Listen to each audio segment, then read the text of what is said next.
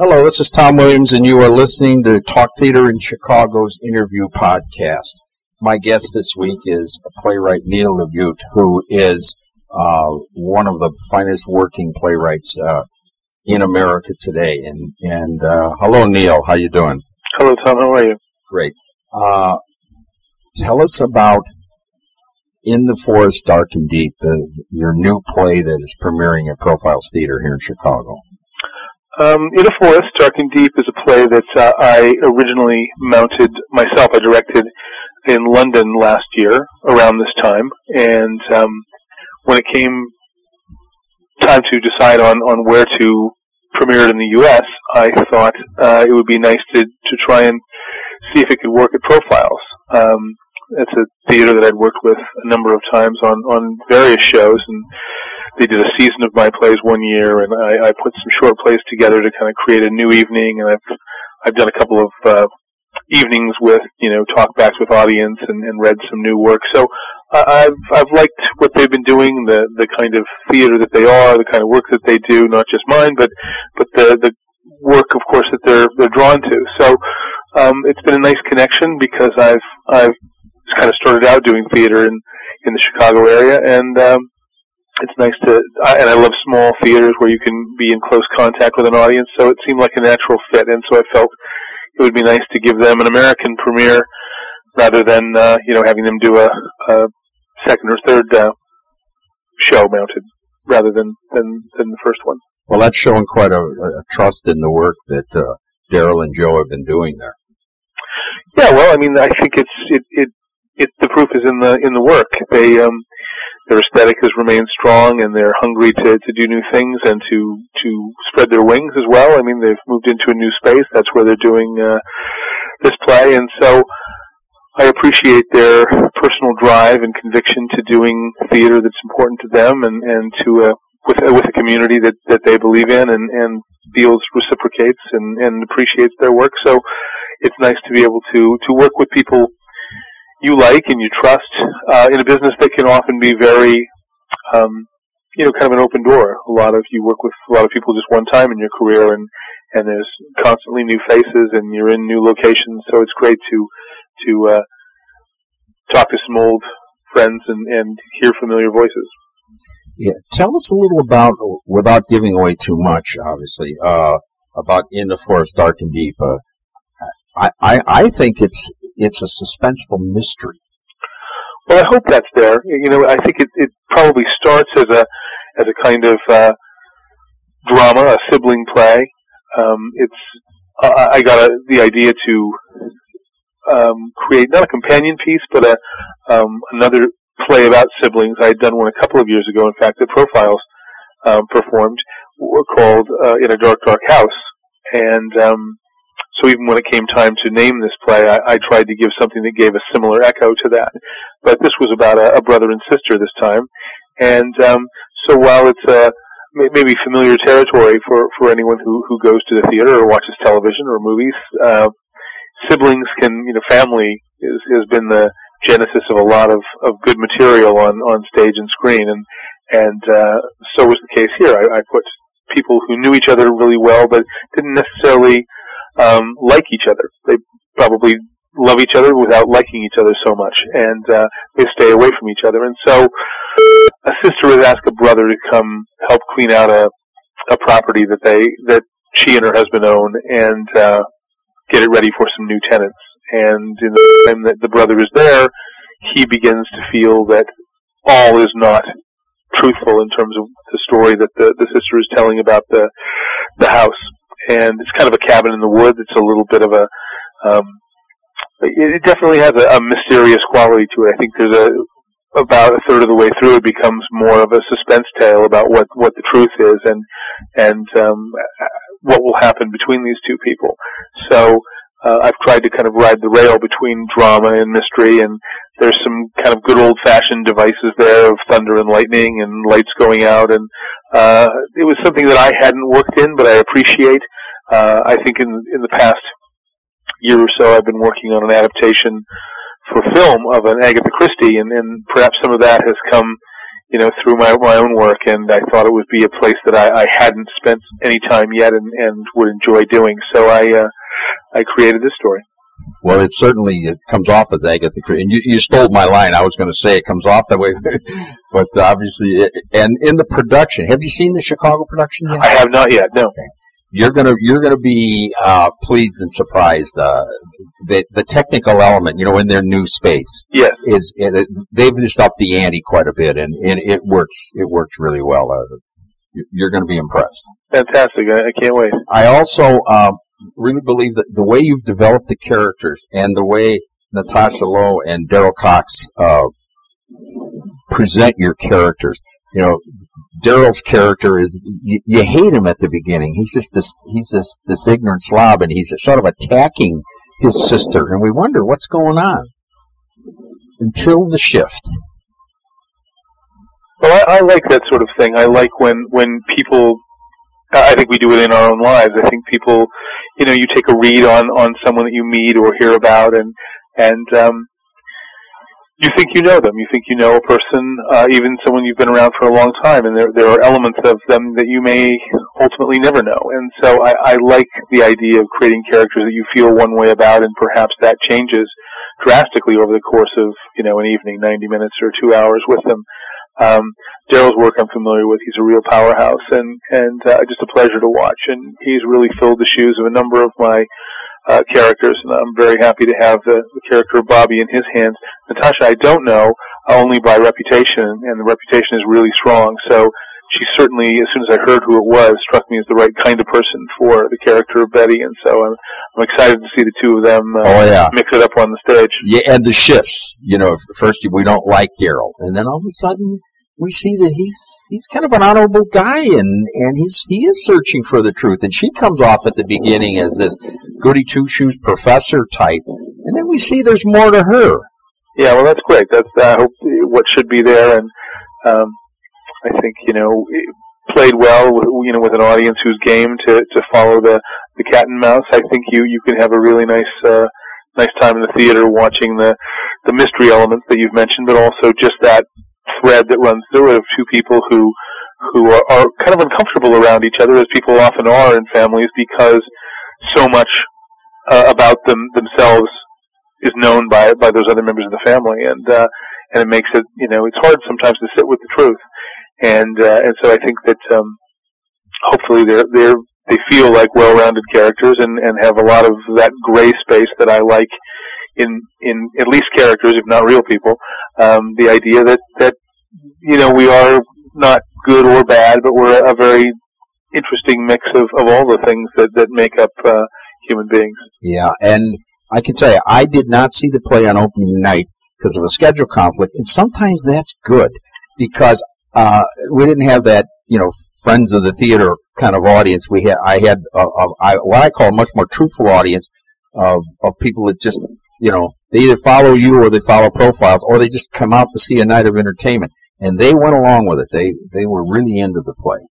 Well, that's fantastic. Uh, it, it, it's one of those things that you kind of, in your heart, you wish that uh, people who reviewed plays came, you know, midway through or toward the end of a run because you get a much truer picture of, of how the show has come together and gelled over the course of however many performances. It's really tricky when you go from a few previews. Often you're you move into a space only a couple of days before uh, an audience will come in, and you and you tech the show. You sort of stop running it from the rehearsal room and and do the technical run and, and your dress rehearsal, and everything's happening quickly. There, you're just getting into the space, and you're just getting your costumes and just starting to work with the lightning in this case, and uh, and then an audience is there, and, and within a couple of days, uh, people start writing things or blogging or tweeting or whatever they do, and and uh, that's you understand the process because it gets the word out, and and that hopefully builds an audience and brings people in. But you you, you would love to have people, I think, you know, see a show after an,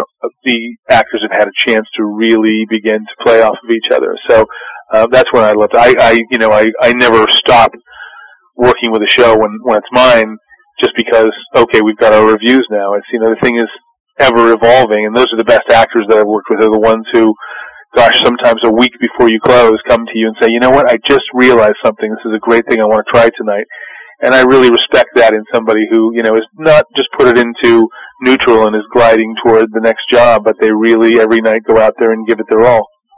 You know, I agree with you, and and and your thing about about not seeing it early, seeing it later. I wish we could do that, but as you know, in Chicago, there's so much theater going on. It's it's kind of hard to do. And well, and sometimes the show only runs a couple of weeks, so I, yeah. I, do understand. Yeah, and and again, they want the word out because we're their best form of advertising. Absolutely. You know, so it's it's a dilemma, but it's delightful when I have the opportunity to to see a show either a second time or due to schedule conflicts.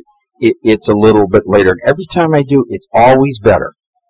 Yeah, I think that's that's almost inevitable. I mean, I suppose there are those shows that that do get into a place, you know, that you could pick a, a certain night in the run of Phantom of the Opera and go, wow, they they really seem to just be putting it into, you know, uh, into neutral and and and walking through this. But um, I think a lot of a lot of great actors really always give it their uh, their best every night. I know that the the guy who originated the role of, of Bobby in, in London, Matthew Fox, uh, was someone who hadn't done a lot of theater in the past, um, or in the past few years anyway, and uh, he amazed me from the first reading we did to his last performance. He just went 100% all the time, and every matinee, every performance, you know, if he couldn't feel the audience there, he worked harder, and you could feel it in their appreciation of him. They they could feel a guy who who never let up and you know was always like the character himself, always digging for the truth. Well, that's that's a testimony to him, and it's a testimony to your writing too. Uh, uh, I I really think, particularly in this show, but in in many of your shows, you really understand people and understand how to develop characters, and that, and that's a craft. It really is. Well, I appreciate you saying that. That's you know it, it is it is great to uh, to hear that about because you are trying to to make something that while it is an entertainment and it's you know something that's that's a lie and it's on the stage, but it is meant to be as you know accurate and, and seem as real to an audience as possible. And, and you know every so often you do hear I, I've heard even on on this show you know, um, one or two people say, and I'm sure there there are more out there, but um, you know, you don't write good female characters, or you know, they're always this kind of thing, or um, so you, you know, you always get to hear a, a wide range of, of reactions to things, and so it's it's always nice to hear that something does feel like fully realized, and that you know, with the help of actors and a, a good director, that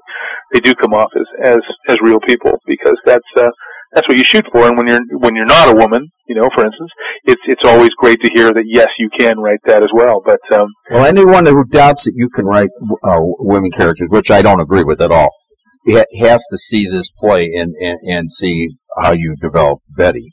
Well, good. I'm glad that it, you know, in your opinion, it's coming off well. Yeah, it, but I mean, it, it, she's a fully rounded character. Uh, you know, is, is that that's just not you know that's just not the case. I mean, I go back to shows like you did, like Fat Pig. Yes. And and I, I thought your your character development there was just fantastic. Okay. Yeah, that's a that's a show that I, I certainly I certainly like. But uh, there's a couple characters in there that I'm really you know I'm fond of the the journey that they make in there, and, and Helen the. Uh, one of the leads from that show is, is a really fun character that a lot of actresses have responded well to, and um, but it was funny that uh, in that show, I think the the journey of of the other character, Tom, was the one that that ultimately um, was kind of unexpected to me. How he, you know, tried to kind of break out of the confines of what what society wanted him to be, and uh, wasn't brave enough. You know, it was it was another version of the kind of weak men that I've I've spent a lot of time writing about, and, and that weakness often manifests itself in a lot of ways. You know, in rage and anger and bullying and in sullenness and in uh, weakness, and, and that was certainly the case in, in that character. That I don't think you walked away hating him, but you felt sorry for him in a way because he couldn't be with the woman that he wanted to to be with because he felt that the pressure of society. Yes, yeah, I I, I agree, and very much so. So that get, leads me into uh, how you select what you're going to write about. You know, the, the, the other themes or topics that that at different times you know either bother you or just speak to you that you have to put down on paper. Probably more stories or characters. You know, I I don't think that themes tend to not be the thing. While while everything I think that I've I've written in some way or another has a theme or, or possibly more than you know one or two themes running through them. But I, I I tend not to think in those terms. I don't I don't usually think oh I'd love to write about uh, race or I would love to write about you know bullying or or you know uh, I don't I don't tend to think in those terms. Um, sometimes it, it, never seems to be the same way that I come upon a story. Um, it usually is just from my own imagination. I, I rarely have pulled from from personal history or from stories that I hear about other people. Uh, you know, I'm sure occasionally things get in there that um, are, are from your past or, or a, a conglomeration of, of ideas, uh, both fictionalized and, and then from reality. But but for the most part, I, I can say that the stories that I've, I've created have been from my own imagination. And so where those come from, I don't know. But when they, when I do find one and I kind of think about it for a while and, and wrestle with if it's, I try and poke as many holes through it as possible to start. And if I can't get rid of the idea, if I can't, you know, say, no, this just doesn't work, uh, I tend to sit down and start writing it. So, I'm not sure is the answer, I guess, to exactly how it works, but uh, sounds like you get haunted a little bit by some of these. Uh, you know, I think I think writers do. I think you, you know, whether it's sometimes you're haunted by a true story, and other times it's by your own your own mind. But that, that's probably a, a good a good word for it. You know that you you you've put on it. I think haunted is a way because it does sort of take you over. I know that when I when I do, I consider myself writing all the time because I'm I'm either working in my head or I'm working you know on a machine or on paper. But uh, in the end, it sort of takes you over in a way that that's what you want to be doing. You just really want to sit down and write. You don't want to go to the movies. You don't want to go off to dinner all the time. You just really want to. And for me, not to want to go off to dinner, I know you know, this is serious, you know. So I, I must have found something that I should I should really sit down and, and commit to paper. So, so uh, as a lot of the great artists are, these ideas just just envelop you, and you just you kind of have to write. Yeah, a lot of times, I mean, I, I, I do feel, you know, it, it, it may be in, you know, quotes, have to write, but it, it, it does feel that way. You feel very compelled to, to see where that story goes. And part of it for me is, is, is just that, is I'm not always sure what the entire story is or how it will end or, or how you will get there. And, and the best writing that I've done, I think, has been in that way, that I, I kind of feel my way in the dark to various points and go, oh, this is the, oh, that, that's what that's supposed to be, and oh, those characters, even, even the story that's uh, presently showing it profiles in A Forest Dark and Deep didn't start as a, a sibling story. The, the original idea that I had were two friends, um, who were cleaning out an apartment and, uh, and when I started to think about the idea uh, and and what would blossom from that idea, how how deep the mystery would be, and what the one person was asking of of the other, I realized that the bond would have to be so strong there between those friends that it really made sense to to take that a step further and make them that bond a blood bond and to make them a brother and sister. Do the characters uh, sort of talk to you? Uh, talk to you, talk through you. You know, yeah. It's not like speaking in tongues, but it's yeah. You know, I mean, do they take over? They they do at times. In that, when you, I think, when it really gets going, you, you know, sometimes you you look down at a page and you think, "Wow, where did that idea come from?" Because you've branched off. You know where you were headed in the scene, and then suddenly someone has a, you know, a, a half of a page monologue about a subject that that you really weren't thinking about when the day started, and yet it works and it makes sense and it ties back to something else. So there's a kind of subconscious level on which a lot of times I find myself working that that in in the right groove, um, it's it's me and you know other people in the room. We're we're kind of putting it down together, and uh, it, that not to sound too precious about it or or make it sound you know very mystical, but there are there are those moments where you kind of snap out of it, as it were, and you go, "Huh, that's weird. It's that's cool where that came from. I had no idea that that's where I was going to go with that scene. It's a creative uh, process. It, it's what a, you say? It's a yeah, and it's a mysterious process that I, I actually would prefer to keep that way. It can also lead to a lot of dead ends where you write a lot of pages and they just aren't making perfect sense, or um, you just keep writing character and the plot isn't working. Uh, but I would probably be willing to continue doing that if the percentage remains where it is. That the percentage of stuff that you actually finish and that you like and that seems to make an audience feel kind of the same way when it's working, that they're watching it and hoping and wondering what's going to happen next. Um, that's that's worth running into a few walls blindly. Do you save any of that blind wall stuff? Oh, sure, yeah. And then, and then it comes back to you in, in another context, or it, may, you know. But it's I, I don't look at it as oh maybe I'll get something out of that one day. Sometimes you go back and so, often I'll even just go back and look at a file because I have no idea what that title means anymore. You know, I'll just be like, what, what is that title? I, I don't even know what that, that is meant to be. So I'll look inside and think, oh, there's a couple of interesting pages. There might be something I use. Um, but it, to me, it's just part of the process. It's, it's, you, you set out with the best intentions and, and, uh, you either get to where you're going or you don't. And then you start off on another voyage. So it's, it's never really wasted time or, or work to me. I, I might get something out of it, but I, it was a pleasure to do. I love writing and um, sometimes it leads to to really good things. Well, I got to ask you this because uh, if I don't, I'll be shot down by a bunch of people. How did you get involved in writing in, as a playwright? Um, it, it was kind of a gradual process from from probably around high school on. I grew up in Washington State, and um, I was born in Detroit, but I grew up in Washington State, and so there, there wasn't a real uh, strong background of theater in, in the community that I grew up in. There was a civic theater and there was some in school, but uh, I took the courses at, at school. Um, but I started writing monologues for myself for class and trying to sneak them past the uh, the teacher as as somebody else's work, you know, as the work of a of a working playwright.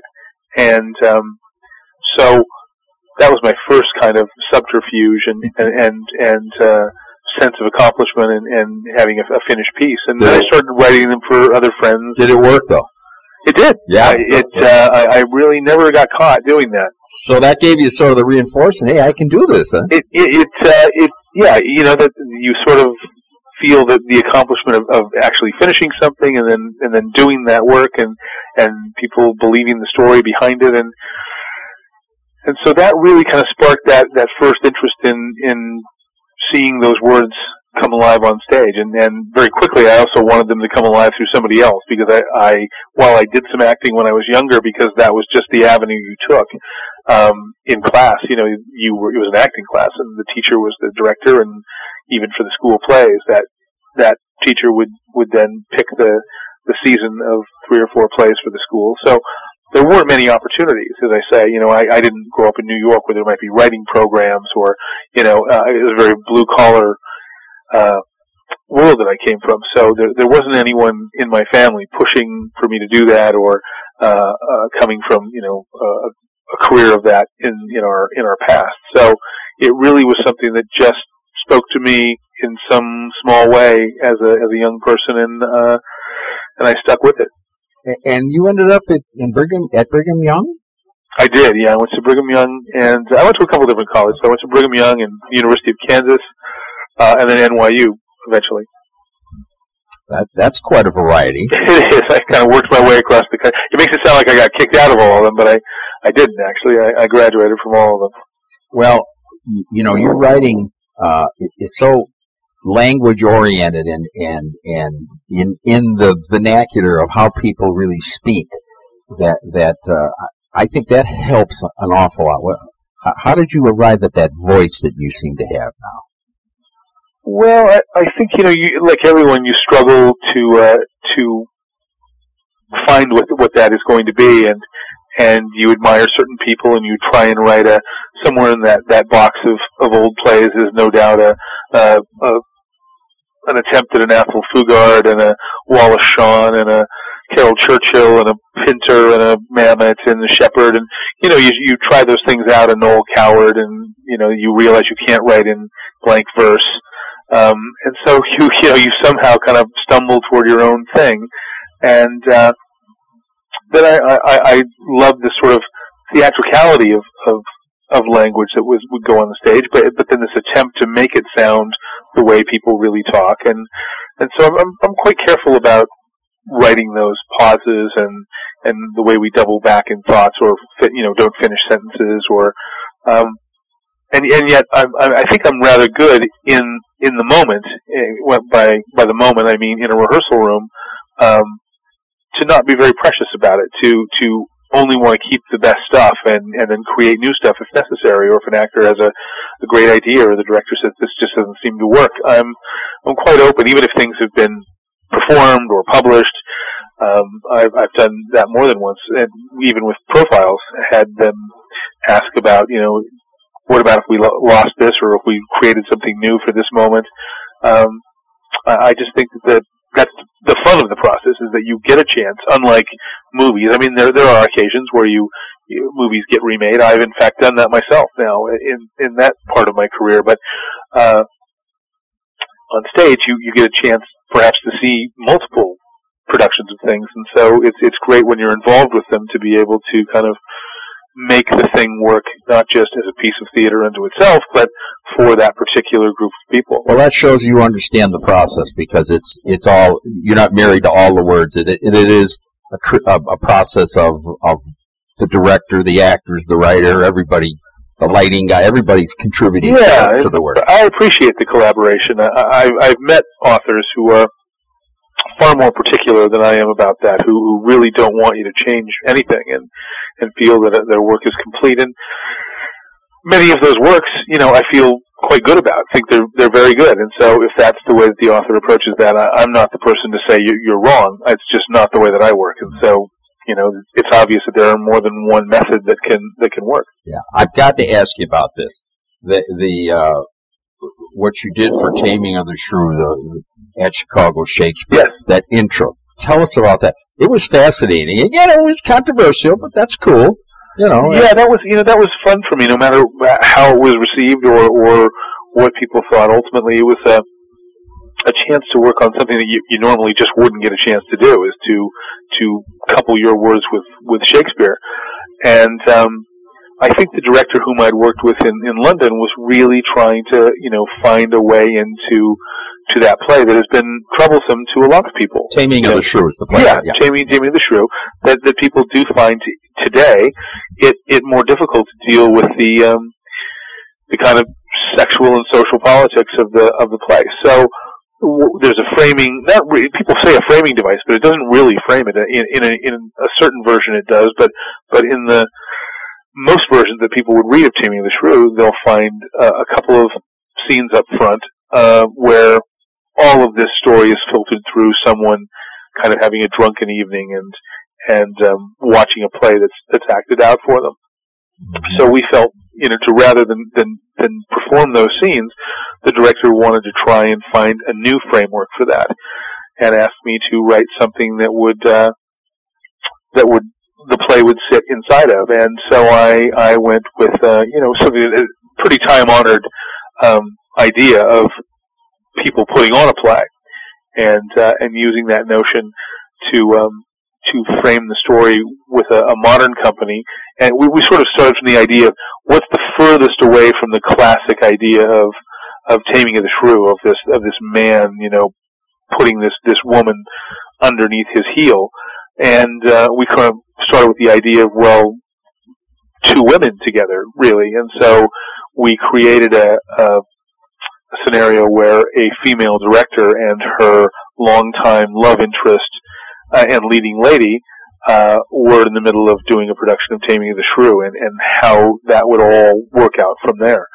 Um, but the journey ended up being a slightly different one even there. We we found that, that it was even further to go if Kate ended up the character of Kate or the actress playing that character ended up on her own at the end. That that she wasn't going to have any of this. That she wasn't going to bow down to Petruchio, or she wasn't going to bow down to the director. She was going to walk off and and uh, take her life into her own hands. And so um, it was that, like everything, it was a collaboration and a and a yeah. and, a, and a process. But um, I, I really enjoyed you know seeing how that all came together oh, yeah. and being a part of it. It worked so well. It was so refreshing to do that. And and I even said, I said, I hope more modern writers get a chance to do that with with the Bard. I mean, wow, that's great company to be in.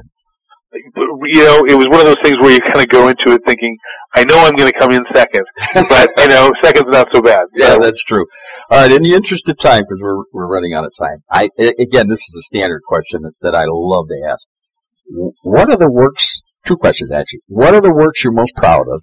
Of, and is there a play or or a topic that you just have to do in the future?